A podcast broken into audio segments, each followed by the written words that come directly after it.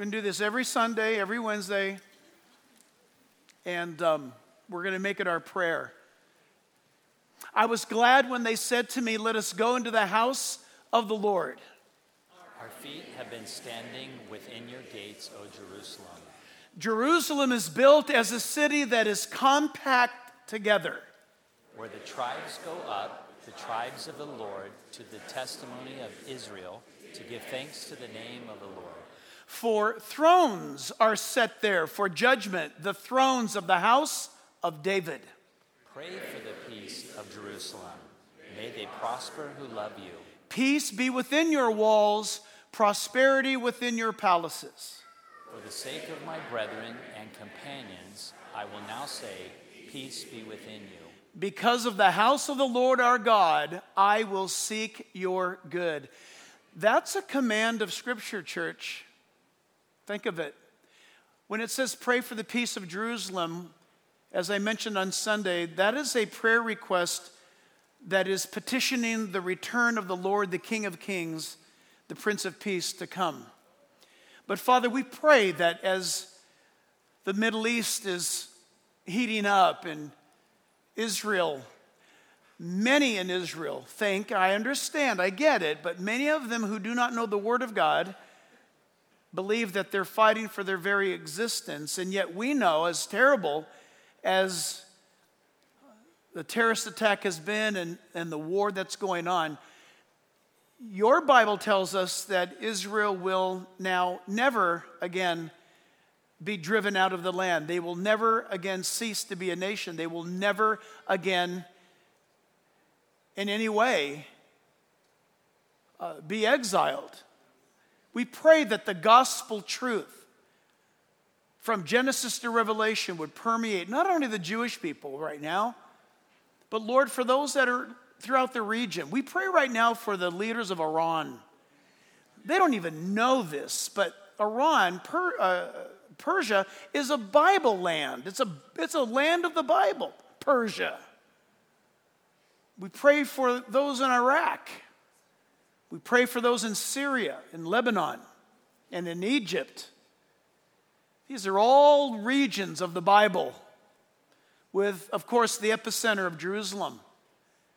So, God, we pray in these last days that you would cause us to be a people of the book, the Word of God, the Bible, and that we would obey every word of it as we look around at the world and we see the nearness of your return.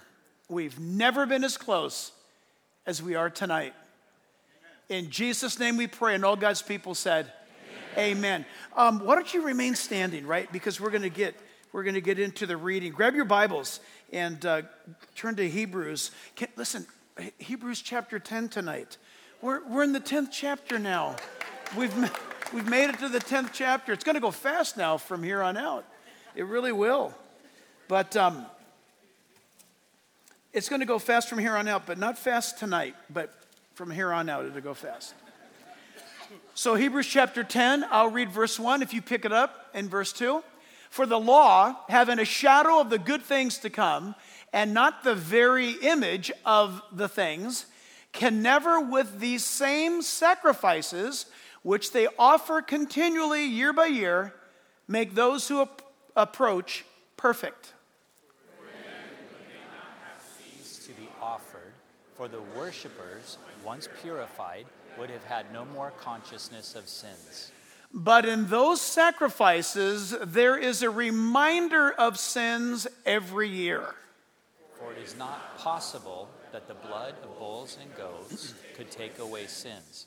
Therefore, when he came into the world, he said, This is Messiah, this is Jesus, and this is his ministry theme, as it were. Sacrifice and offering you did not desire, but a body you have prepared for me. In burnt offerings and sacrifices for sin, you had no pleasure. Then I said, Behold, I have come. In the volume of the book, it is written of me to do your will, O God. Previously Sacrifice and offering, burnt offerings, and offerings for sin you did not desire, nor had pleasure in them which are offered according to the law. Then he said, Behold, I have come to do your will, O God. He takes away the first, that's the first covenant, or the Old Testament. He fulfills it, that he may establish the second.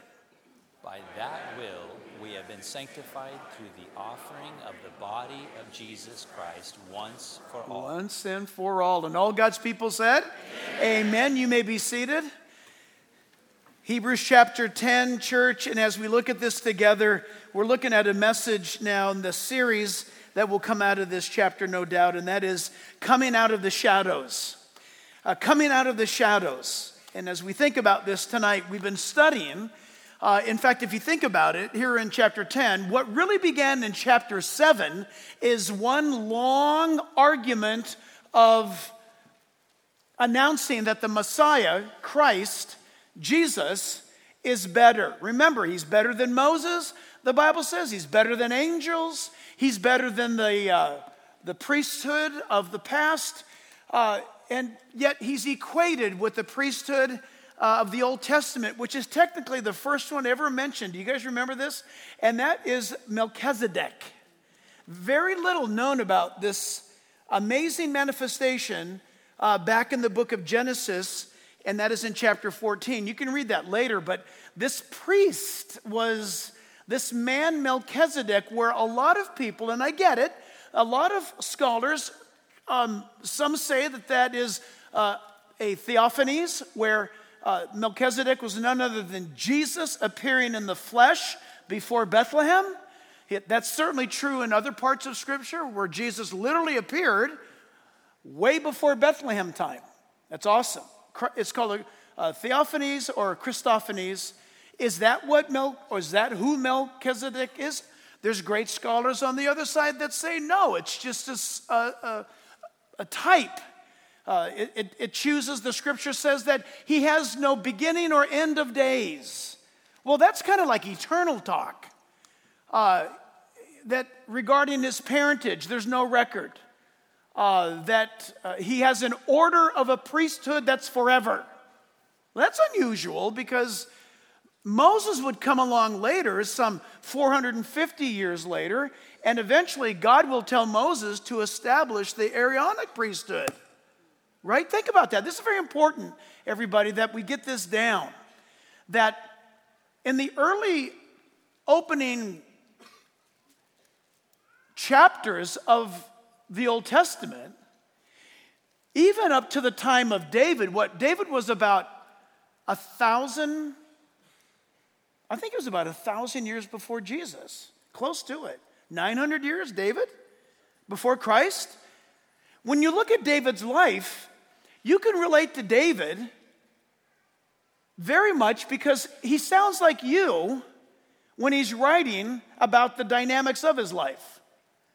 He calls out to God and he asks God to forgive him, right? David talks about, Lord, take not your Holy Spirit from me.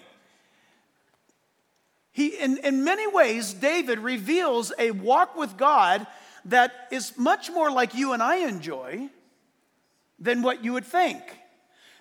And the issue with Abraham, watch, I'm deliberately leaving somebody out for a purpose here. David, we can relate to David. We can also relate in the Old Testament to Abraham. Abraham was declared righteous by God, of course, before the law ever came about, but Abraham was declared righteous by God because Abraham believed God. He had faith in God, and the Bible tells us that God imparted to Abraham righteousness because Abraham believed in the Lord. That's your life too. You know who your life isn't like? And it's why I left him out of the equation, and that is Moses. Your life is not like Moses' life. Your life is like Abraham's life. Your life is like David's life. But think about it Moses' life, no, Moses' life was bound in the law. And God had called him to give the law. And according to the Bible, the law of God not only the Ten Commandments, but all of the instruction given, all of it speaks about the righteousness of God, the holiness of God, let's be honest, and the sinfulness of man. The Ten Commandments are given to us to show us not only how we're supposed to treat God, but one another, and we immediately fail. You say, Well, I didn't do those things. You don't have to do those things. All you have to do is think those things. You say, Well, who said that? Jesus did. Jesus said that, because remember, the, the scribes and the Pharisees were strutting around about how righteous they were. And Jesus said, I tell you what, if you look at someone and lust after them, you've committed adultery already. Guilty. Have you ever looked at somebody else's, um, well, back in those days, it was their donkey or their camel. It's like, man, I'd love to have that black camel. That guy's got a black camel with pinstriping and chrome hooves. that would be coveting or idol worshiping. And the scripture is very clear about these things that we have fallen short of all the things the Ten Commandments lays out. If we've not done them, we, we have thought them. And that the Bible tells us in the book of Romans that all of mankind is guilty before God. And so that's why it's a bad habit for anybody who claims to be a Christian to be pointing their finger at somebody and, you know, being the fault finder. You know, the Lord's called me to point out everybody else's faults. No, that's not what He called you to do.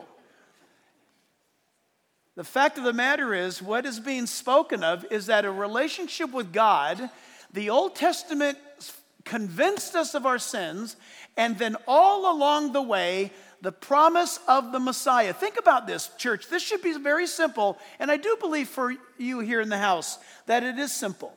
That the law is holy, just, and good, and it had a certain purpose that we, by our flesh and lack of faith, impose upon the law. That we can somehow, oh, look, there's the holy law. And so I'm going to keep it and I'll be holy too, and I'll be fine. And as long as my good outweighs my bad, we begin to pollute the perfection of God. We try to reason with it. When the law is made of stone and it just looks at you with the rules. And the Apostle Paul said it was given to convict us of our sins. And the moment that happens in your life, you need an offering, you need blood, you need these innocents to be offered up for the guilty and thereby have forgiveness based upon that atonement. So, church, this is a very, very important chapter for sure. A little bit of background, you can follow along with me in your scriptures, or the verse will be on the screen. It's Hebrews 9. Hebrews 9, back there, verse 6, it says, Now, when these things had uh, been thus prepared, he's talking about what uh, God had given Moses to assemble. The priest always went into the first part of the tabernacle performing the services. But into the second part, that is the Holy of Holies, the high priest went in only once a year, not without blood. God said if you came in without blood, you would die. Wow. Which he offered for himself. Listen, everybody. Why would the priest who goes before into the Holy of Holies would have to offer up blood for himself and for the people's sins? Well, because he's representing God. He's not God. He's not even in the place of God, really. It was known that you are the mediator between God and man as the priest, as the high priest. The sins committed in ignorance. Verse 8, the Holy Spirit indicating, this is awesome. The Holy Spirit indicating, showing, displaying this that the way into the holiest of all was not yet made manifest while the first tabernacle was still standing. What an amazing statement. The true way to God has not yet been provided, is what the Old Testament reality was. It was all a type, tabernacle, the showbread, the menorah, all of these things, the priesthood itself. All of it was acting out that which is a greater thing. All was not yet made manifest, for the first tabernacle was still standing. Verse 9, it was, what's the word, church? Symbolic for the present time in which both gifts and sacrifices are offered, which cannot make him who performed the service perfect in regard to the conscience, Big word tonight conscience. Verse 10 concerned only with foods and drinks, various washings, and fleshly ordinances imposed, here it is, until the time of Reformation.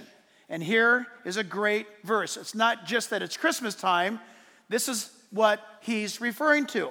Matthew chapter 4, verse 13. The Bible tells us Jesus leaving Nazareth, he came and dwelt at Capernaum, which is by the sea in the regions of Zebulun and Naphtali that it might be fulfilled which was spoken by the prophet, or by Isaiah the prophet, saying, Here it is. And this is part of the Christmas uh, announcement as well. The land of Zebulun and the land of Naphtali by way of the sea beyond the Jordan, Galilee of the Gentiles, the people who sat in darkness have seen a great light, and upon those who sat in the region of the shadow of death, light has dawned. I'm just going to flirt with you this way about the shadow of death. It's not just the shadow as it's dark, and they lived in a, in a region that was given over to paganism, and Christ came. Absolutely true. But the Old Testament economy that the book of Hebrews is showing you is to be left behind, and God's new covenant is to be embraced because it's the fulfillment of the old, is a type or a picture of the symbol of leaving the shadows, of all of these things that were cryptic and that were done in such a way that makes you even scratch your head, especially when you read the book of Leviticus. It gets to be brutal.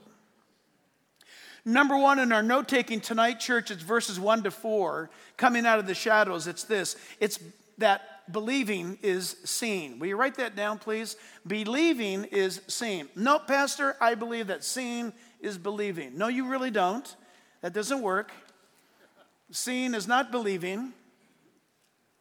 That never hold, that never lasts. It never endures. I know it's a sugar fix at first. It's a rush. If I could just see, I'll believe.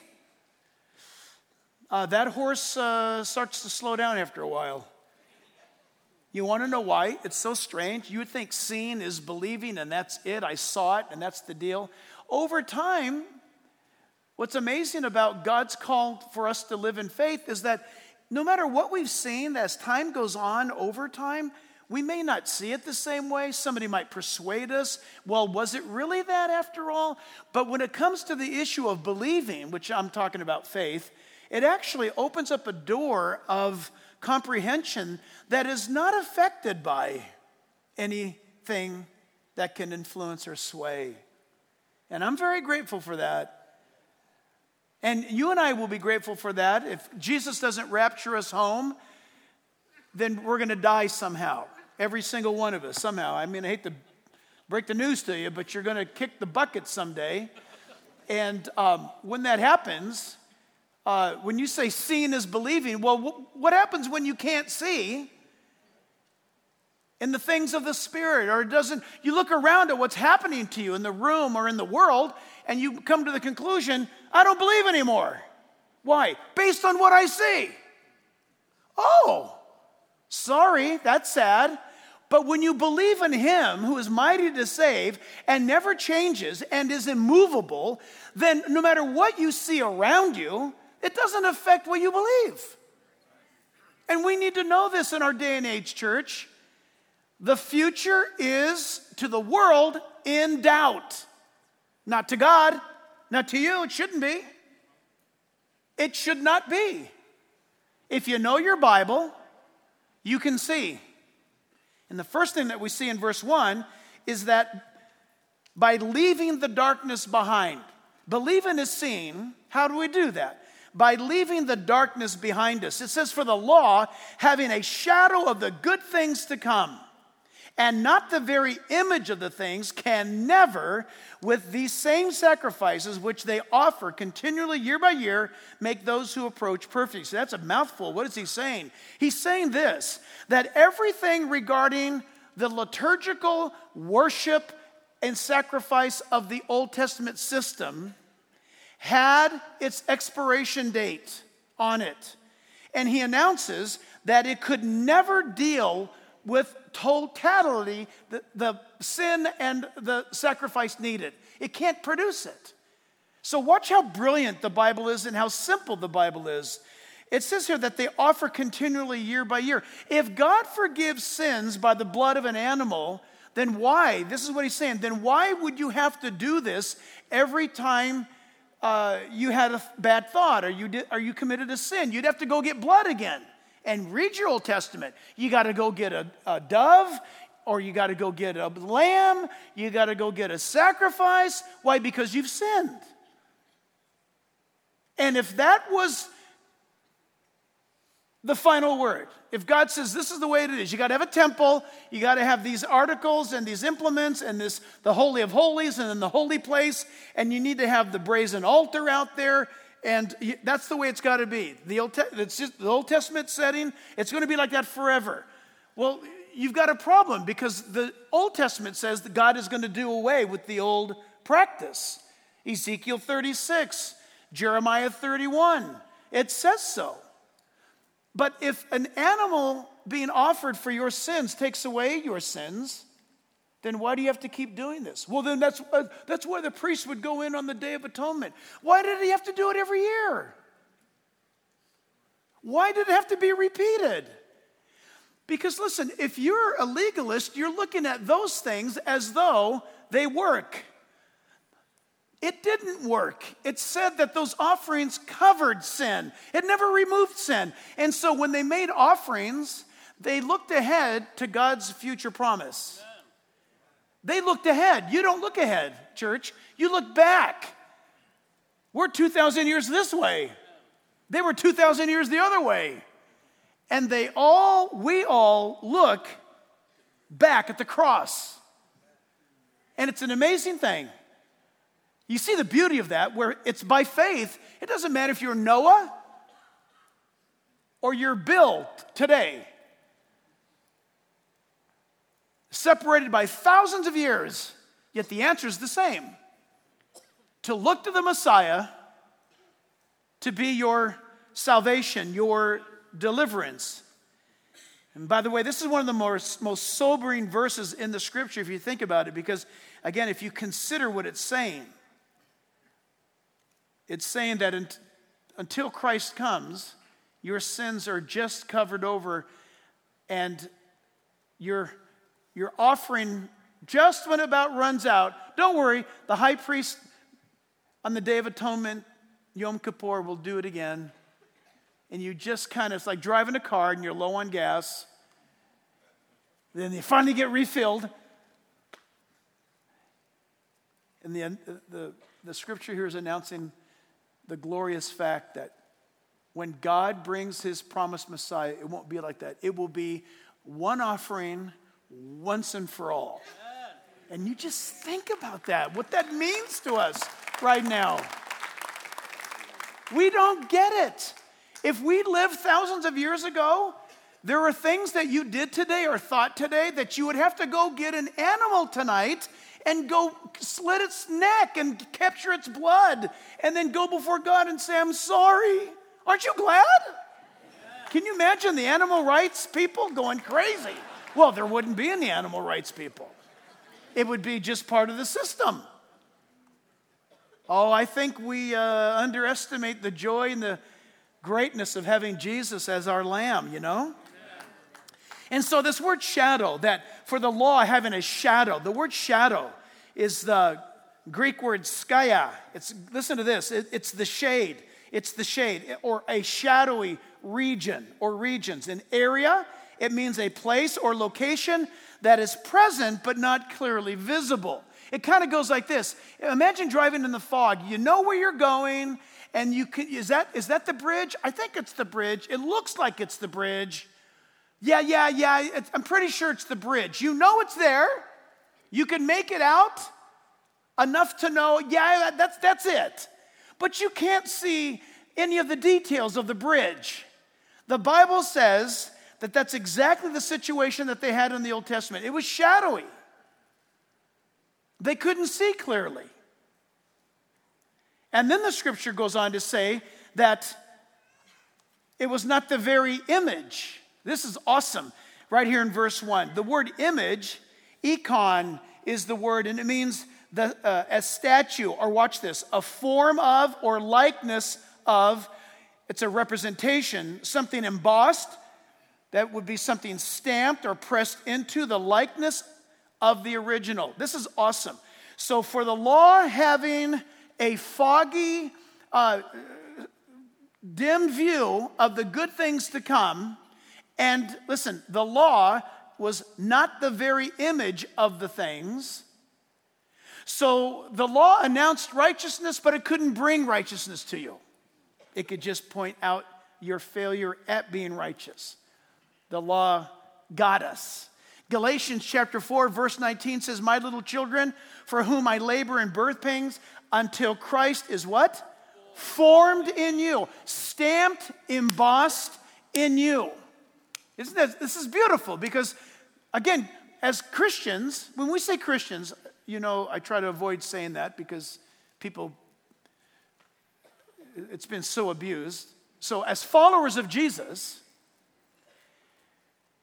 rather than God dealing with animals and animal blood and an earthly priest, we've got Jesus who the Holy Spirit's work is not to make us like some earthly priest. Listen up, please, everybody. It's not to make us like some earthly pastor, priest, uh, evangelist, pope, anybody but Jesus.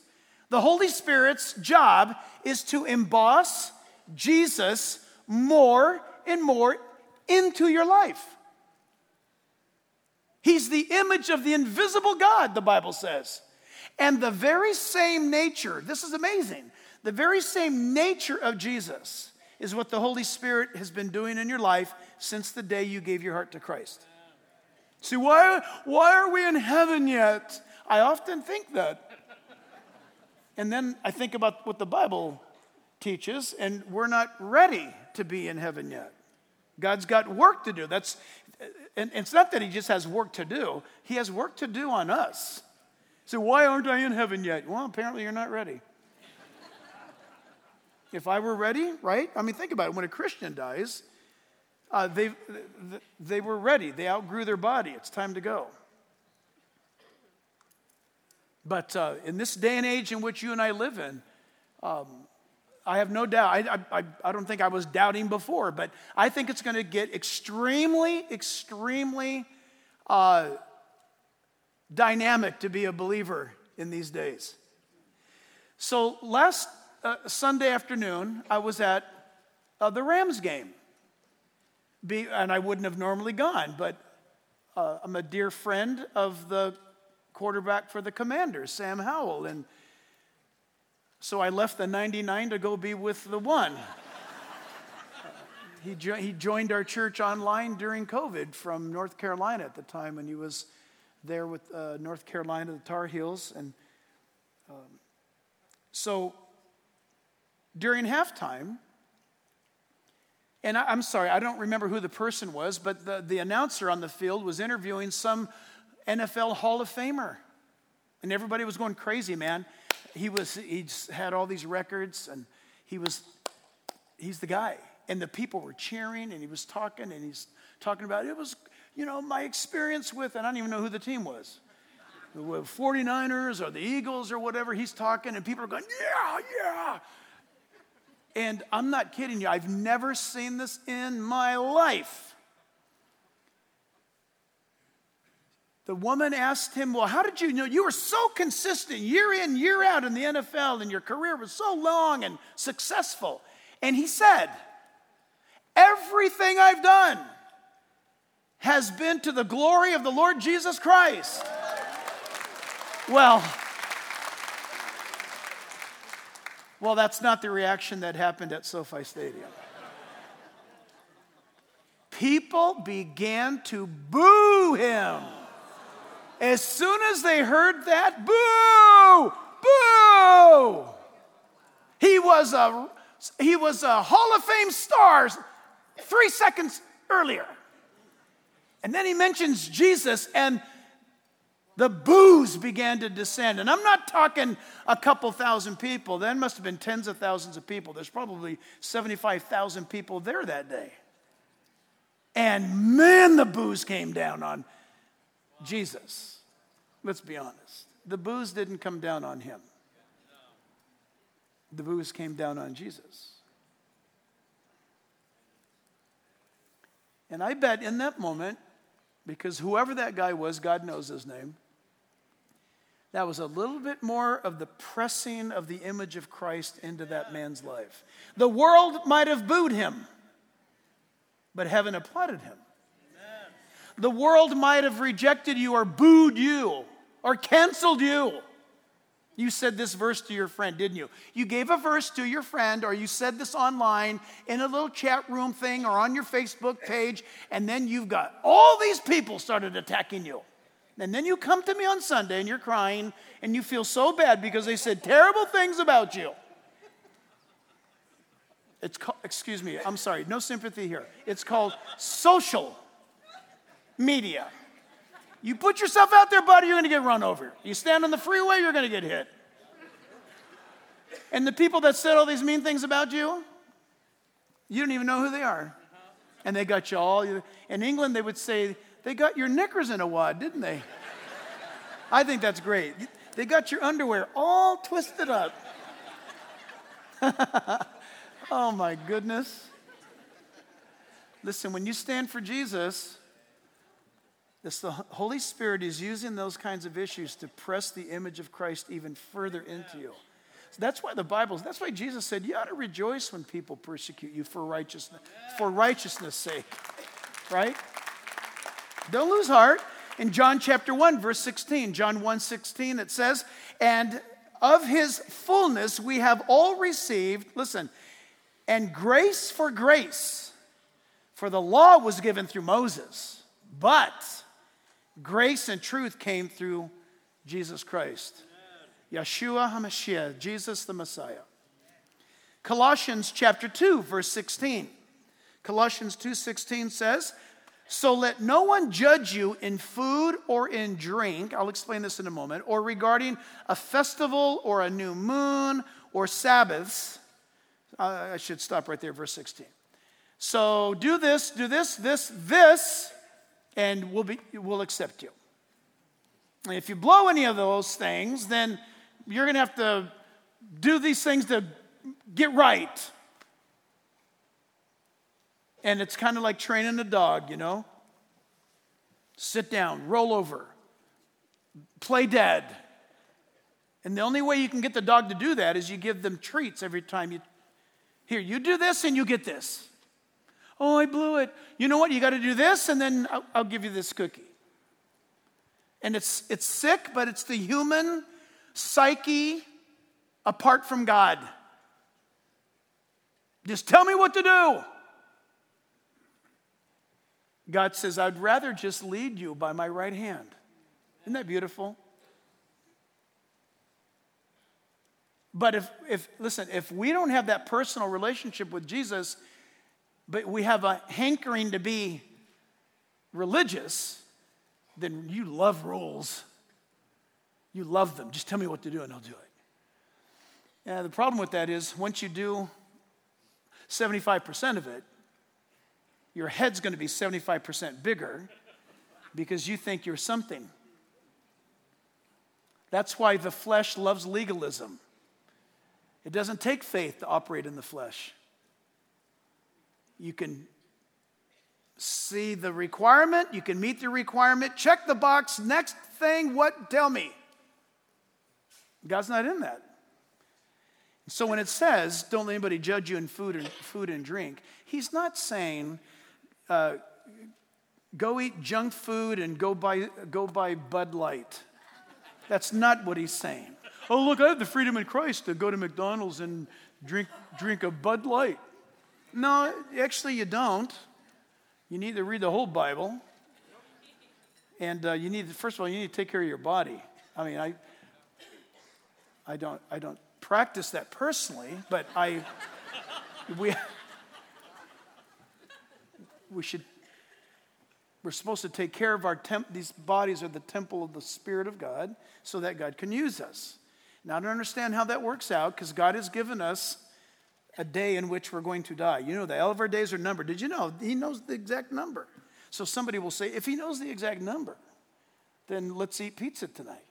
And then we'll get ice cream and french fries all at the same time because he knows the day I'm going to die anyway. This is true. However, you want to feel good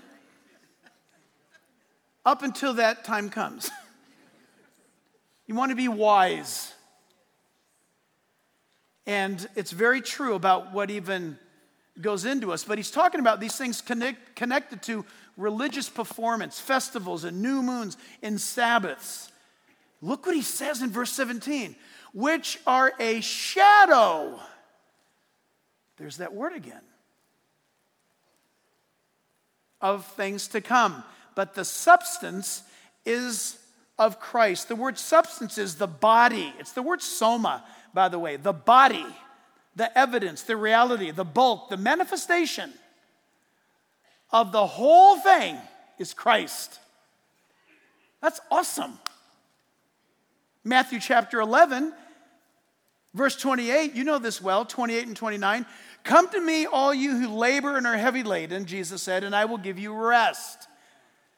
That plays beautifully with that word soma the body, the evidence, the reality, the bulk, the manifestation. Listen, here's the reality. You come to me, everybody who's heavily, heavy laden and burdened, which is everybody in the world without Jesus, and he says, I will give you rest.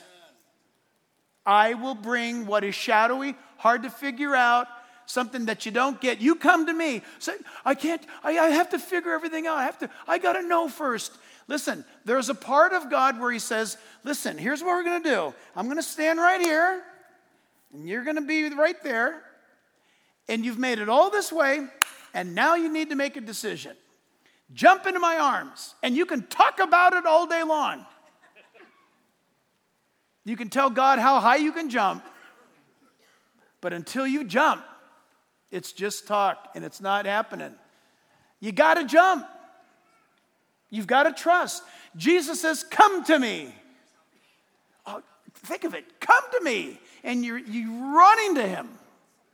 My granddaughter, she's, she's uh, 13 years old. She's so strong. Uh, really great at volleyball, and she's just strong. But she's 13.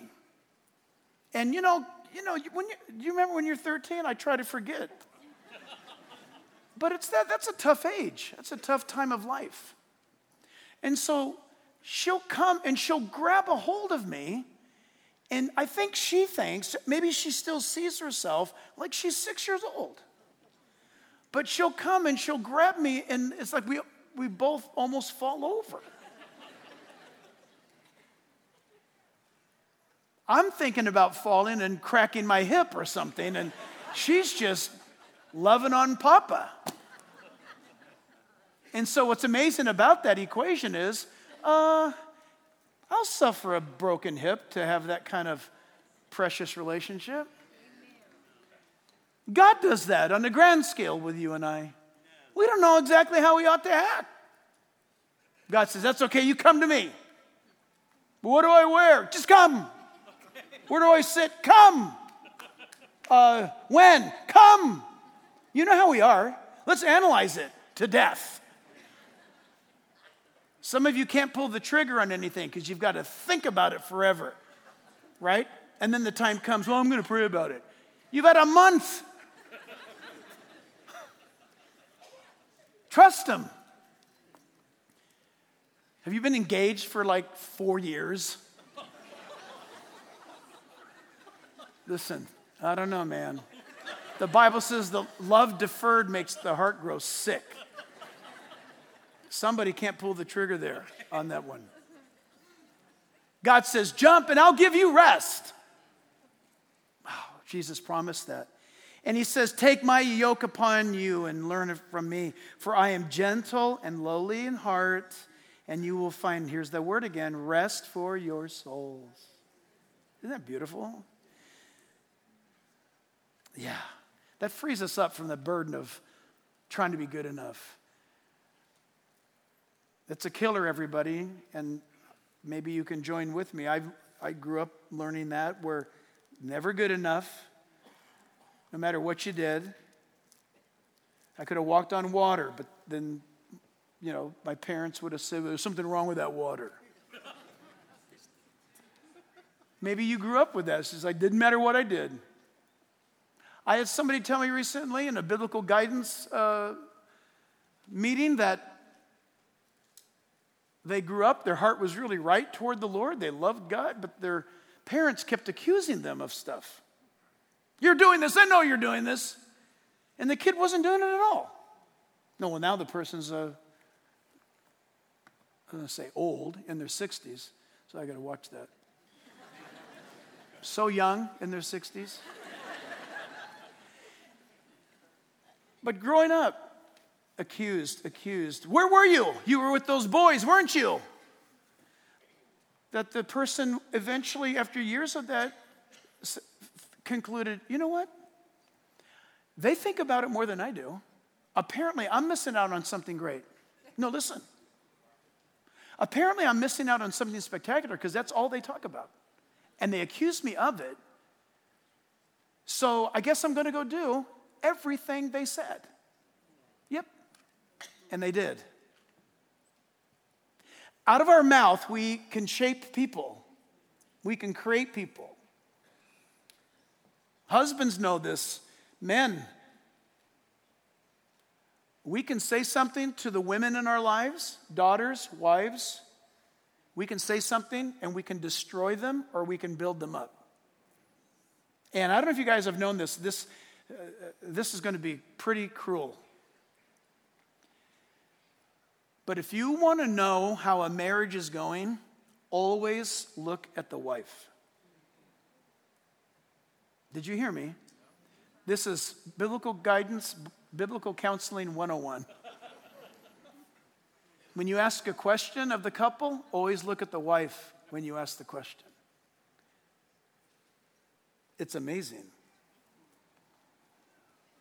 When a, when a wife is encouraged and, and built up and told that she's beautiful and you can do it, I've got, whatever you need, babe, this is going to be great. You're going you're going to get an A. She most often does. But if she's beat down, beat down, the whole world will see it because she just shrivels up. Head goes down, posture begins to slouch. She's lost her spirit. That's a form of legalism, is it not? Jesus said, You come to me, I'll give you rest. Is that a, does that sound appealing to you? It does to me. And then, secondly, look at verse 2. Believing is seen by putting an end to condemnation. For then, would they not have ceased to be offered? For the worshippers, once purified, would have had no more consciousness of sin. If the Old Testament, my friends, can save you, then why the guilty conscience? That's what he's saying. This is a very deep but simple thing right now, everybody. How's, how's your conscience? Think of it. People who are involved in a cult, they're terrified constantly because they, they have no peace. They've not enjoyed any assurance because the gods of the cults don't give assurance the gods of the cults have to keep you insecure, so to speak, tied up at the stake so you don't run away. No, the God of the Bible sets you free. And he sets you free from condemnation. None of us are perfect. None of us are perfect. But isn't it a shame that I'll lay my head down tonight and my conscience is crystal clear? No more guilt and shame after I came to Jesus. Well, when I came to Christ, I had to learn this, just like some of you are learning it now through Bible study, that the Bible talks about a conscience that you and I have, and we can be set free. An end. Believing is seen, and what God does when that happens is that He puts an end to the condemnation in our lives. The Old Testament could never relieve your conscience of being a sinner. There's, it didn't have that kind of power. Listen to this Romans chapter 8, verse 1. There is therefore now no condemnation to those who are, keyword, in Christ Jesus. Listen, here's what they look like. They don't walk according to the flesh, but according to the Spirit. Their life at now, your life now, is after the things of God. Does it mean you're perfect? No. Do you want to be perfect? Yes. My flesh gets in the way. But I fight it.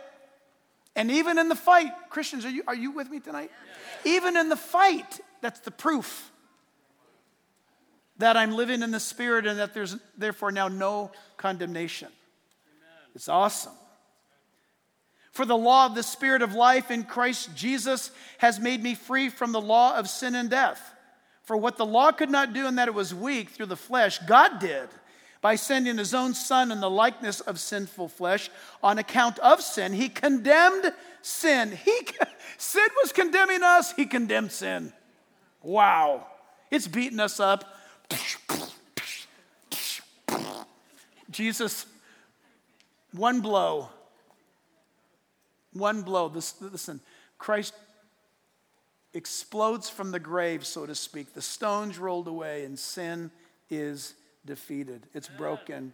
Absolutely. He condemns sin in the flesh, verse 4, that the righteous requirements of the law might be fulfilled in us who do not walk according to the flesh, but according to the Spirit. For those who live according to the flesh set their minds on the things of the flesh, but those who live according to the Spirit, the things of the Spirit. And church family, you, you have to know yourself.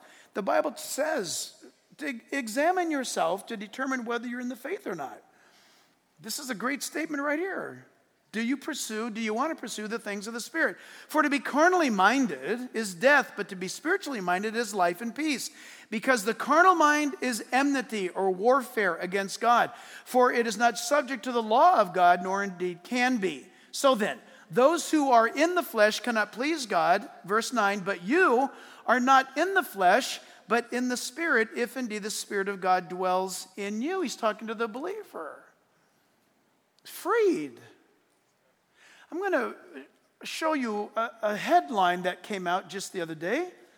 And I want to talk about this point about condemnation consciousness. And uh, this is, uh, this is, uh, it's, I don't know where to, to start with this. Headline Gay Catholics rejoice as Pope approves same sex blessings, which is same sex marriages. But this is just a first step. Oh my God, he actually did it, says jubilant Catholic uh, Michael Pettinger. Now, I guess, I don't know what, really, now, you know, it's really going to hit the fan. Um, so, this is a big deal, everybody. You know, we started the book of Hebrews during COVID because this church was inundated uh, with Catholics coming because their church was closed, and we were so happy about Catholics coming. And so we pivoted and went to the book of Hebrews. And little did we know that there'd be good reason for you to be studying the book of Hebrews to find out that you don't have an earthly priest that you can trust in. There's only one priest in heaven that you can trust in. His name's Jesus. And this is a perfect reason why.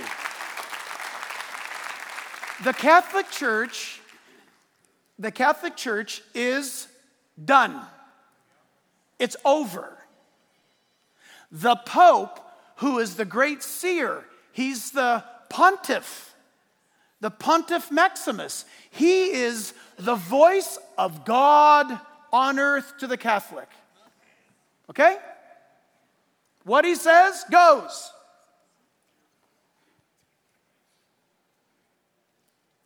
This should start right now the largest mass exodus of people out of the Catholic Church than any other thing in the history of man. Right now, absolute death and destruction. Jesus said to stuff just like this Come out from among them and be separate, says the Lord. The Catholic Church has gone against Scripture and against God, which is sign of the end times, by the way. This is an apostate pope. This is a heretic.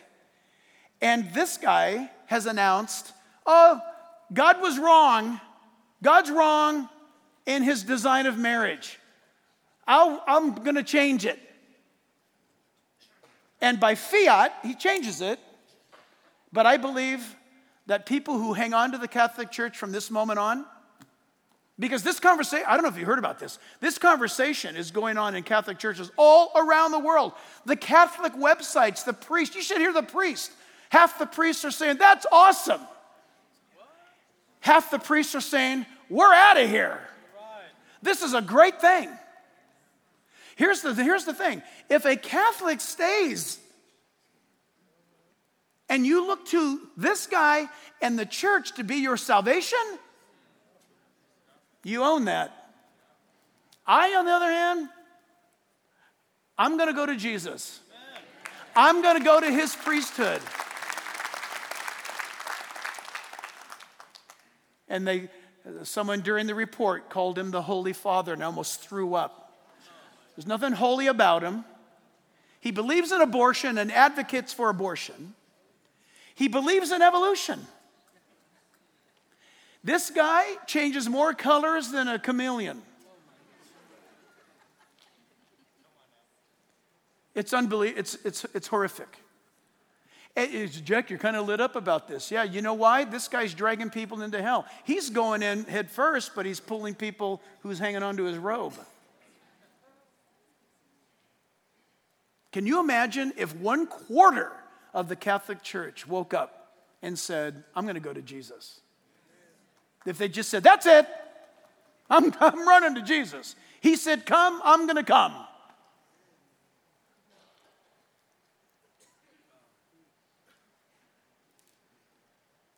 Amazing.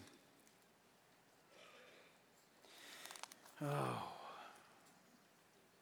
Verses 3 to 4, it's this, and we'll end here. It's Believe in the scene by re- removing all remembrance of me. And I love this removing all remembrance of me. See, what do I mean by that? Well, let me tell you. It says in verse 3 But in those sacrifices, there is a reminder of sins every year. Listen to this. For it is not possible that the blood of bulls and goats could take away sins. This is beautiful, church. Watch this. The scripture here in 10 verses 3 and 4 of Hebrews is saying every time you made a sacrifice, you were conscious of your sin. But once a year, in the Day of Atonement, you were really, really conscious of your sin. And you, you knew it. And that's how it is. But if you would have listened to Moses in the book of Exodus and Leviticus, it was announced back then that it's all a pattern built after that which God showed Moses in heaven. God showed Moses, he must have shown him in the sky on Mount Sinai, this is what we got here in heaven. Go and build the Ark of the Covenant and all of that. It was, an, it was a symbol, it was a shadow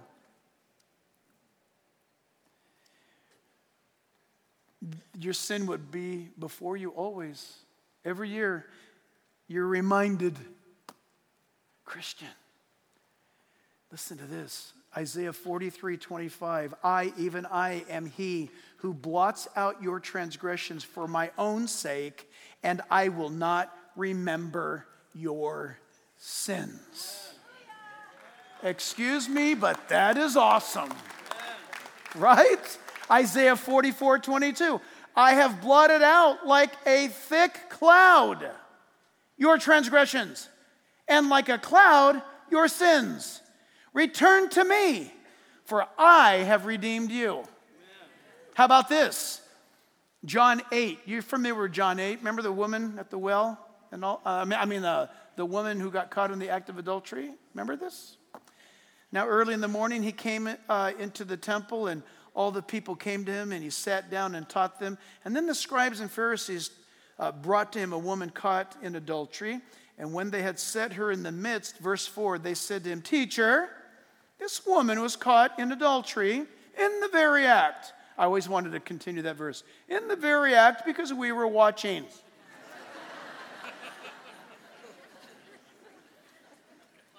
now, Moses in the law commanded us that such should be stoned. What do you say?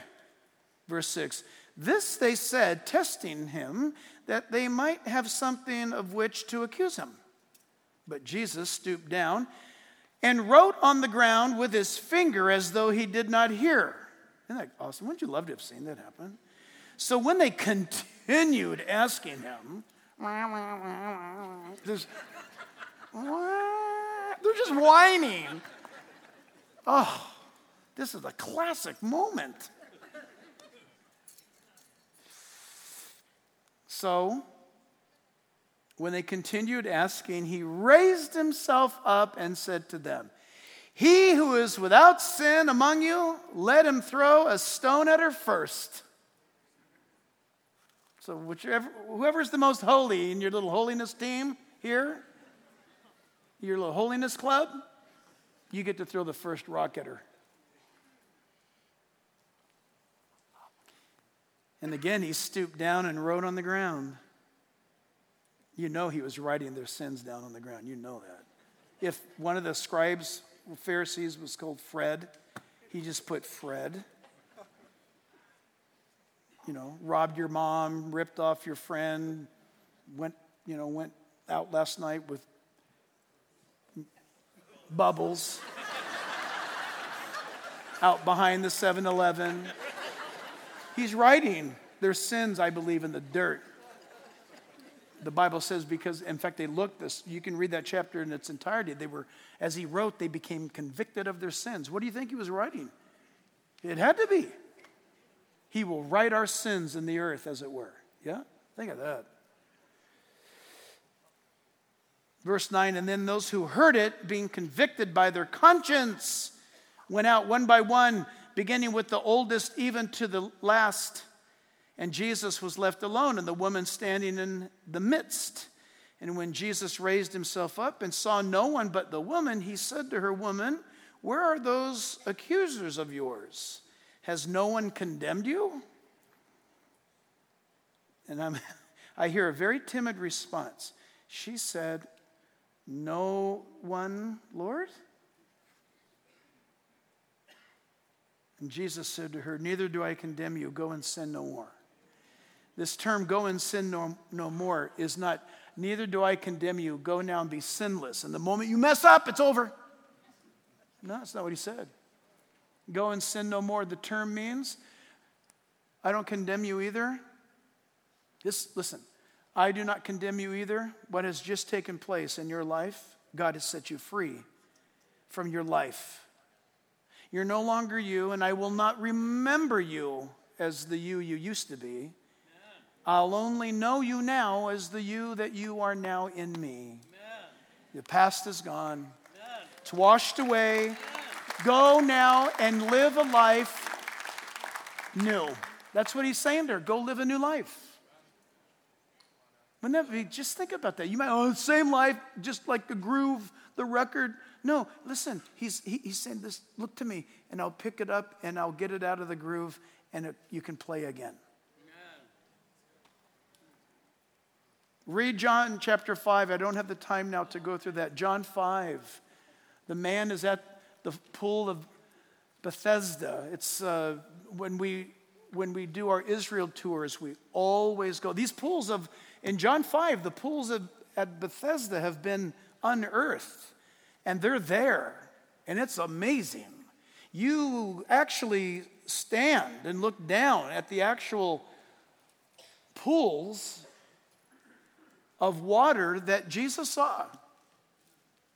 And there was a man there crippled. Everybody went there because they believed that they had this superstition that an angel actually came down and moved the water. And if you got if you were the first one to jump into the pool, listen, uh, I need, maybe I'm, I need to be more reverent about these things. I, I, but I, my mind just works like a three year old. the Bible says that they all gathered around the pool who were infirm, who were crippled, those who were sick, and they watched the water to see when an angel would move it. that was, what do you mean, move it? Like a little, uh, it's like, a, what, what's going to happen? Oh, we, we, an angel wing's going to hit the water. And when the water moves, we jump in.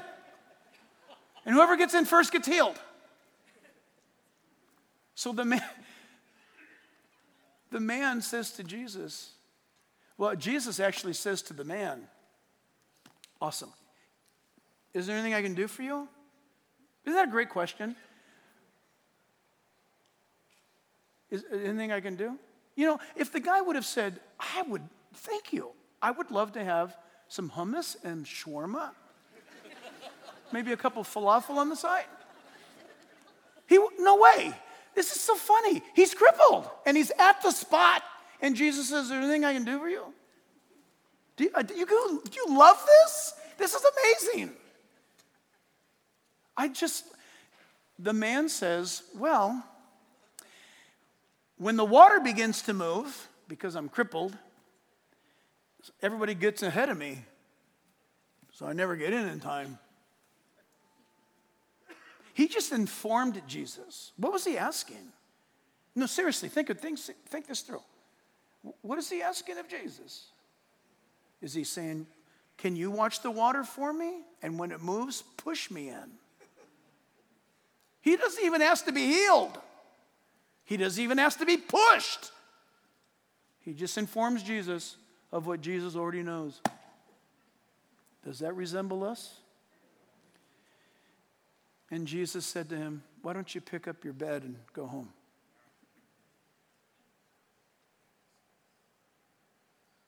Heaven answers that. Let's listen, let's stand. We're going to answer this. What kind of an answer is this?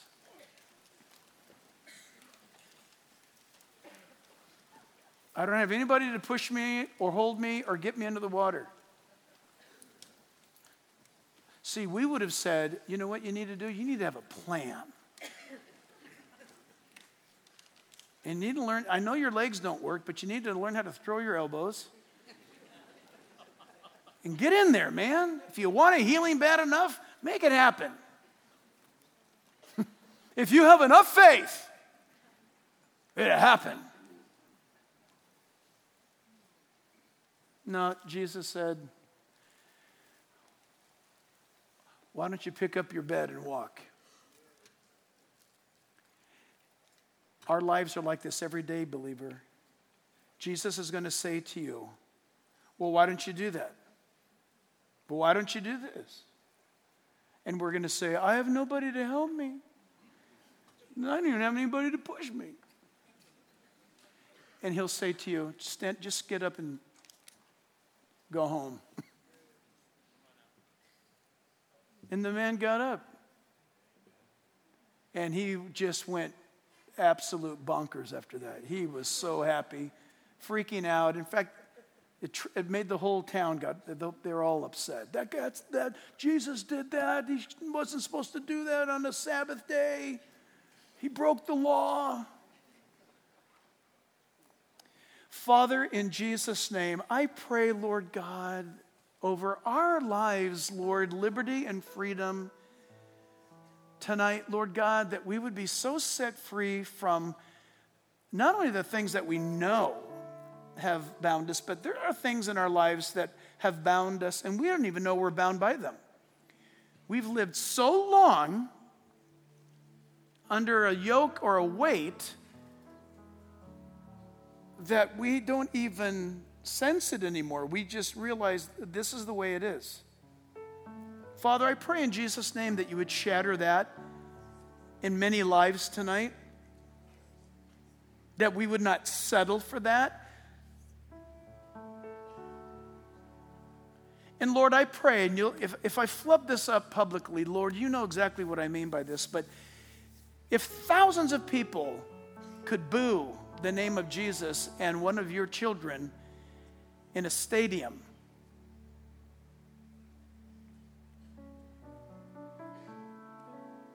and that not deter that man's walk and the opinion poll of this world is irrelevant. That, Father, in all of our lives tonight, though an entire crowd be against us, and that crowd is, is the world, the Bible says, is against us. Lord, may your Holy Spirit come upon us even now, filling us with new strength and freshness and renewal.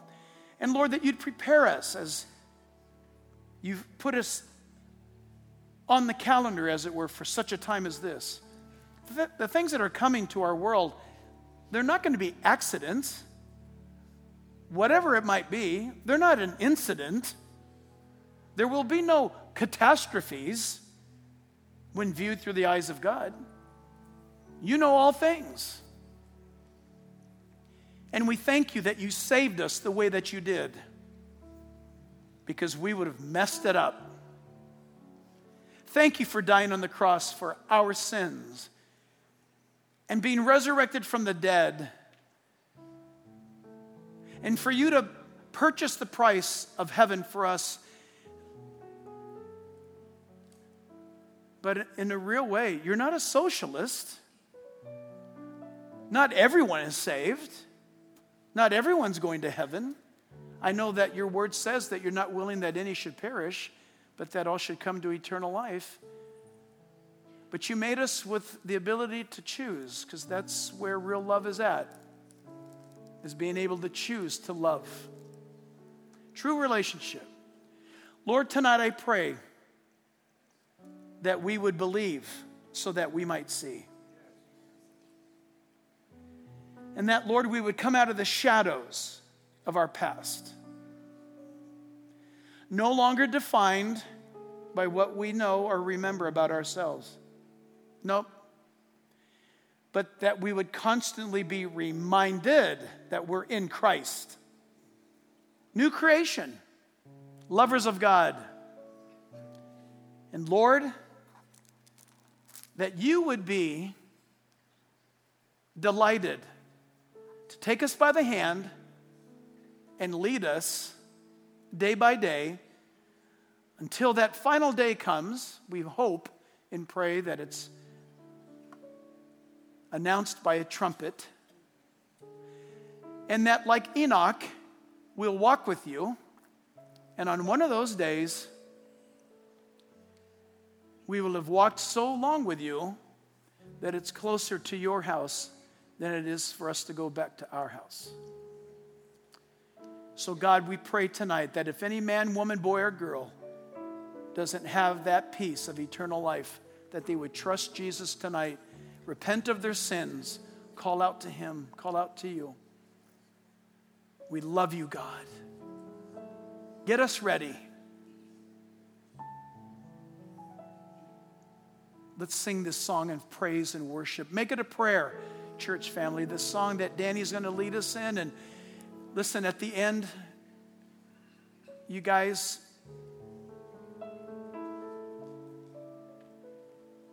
go out with joy. You decide that tonight. You just, Lord, I'm going to believe your word. I'm going to go out with joy and I'm going to be led forth with peace. Because believing is seen. Let's bless him in this song, church.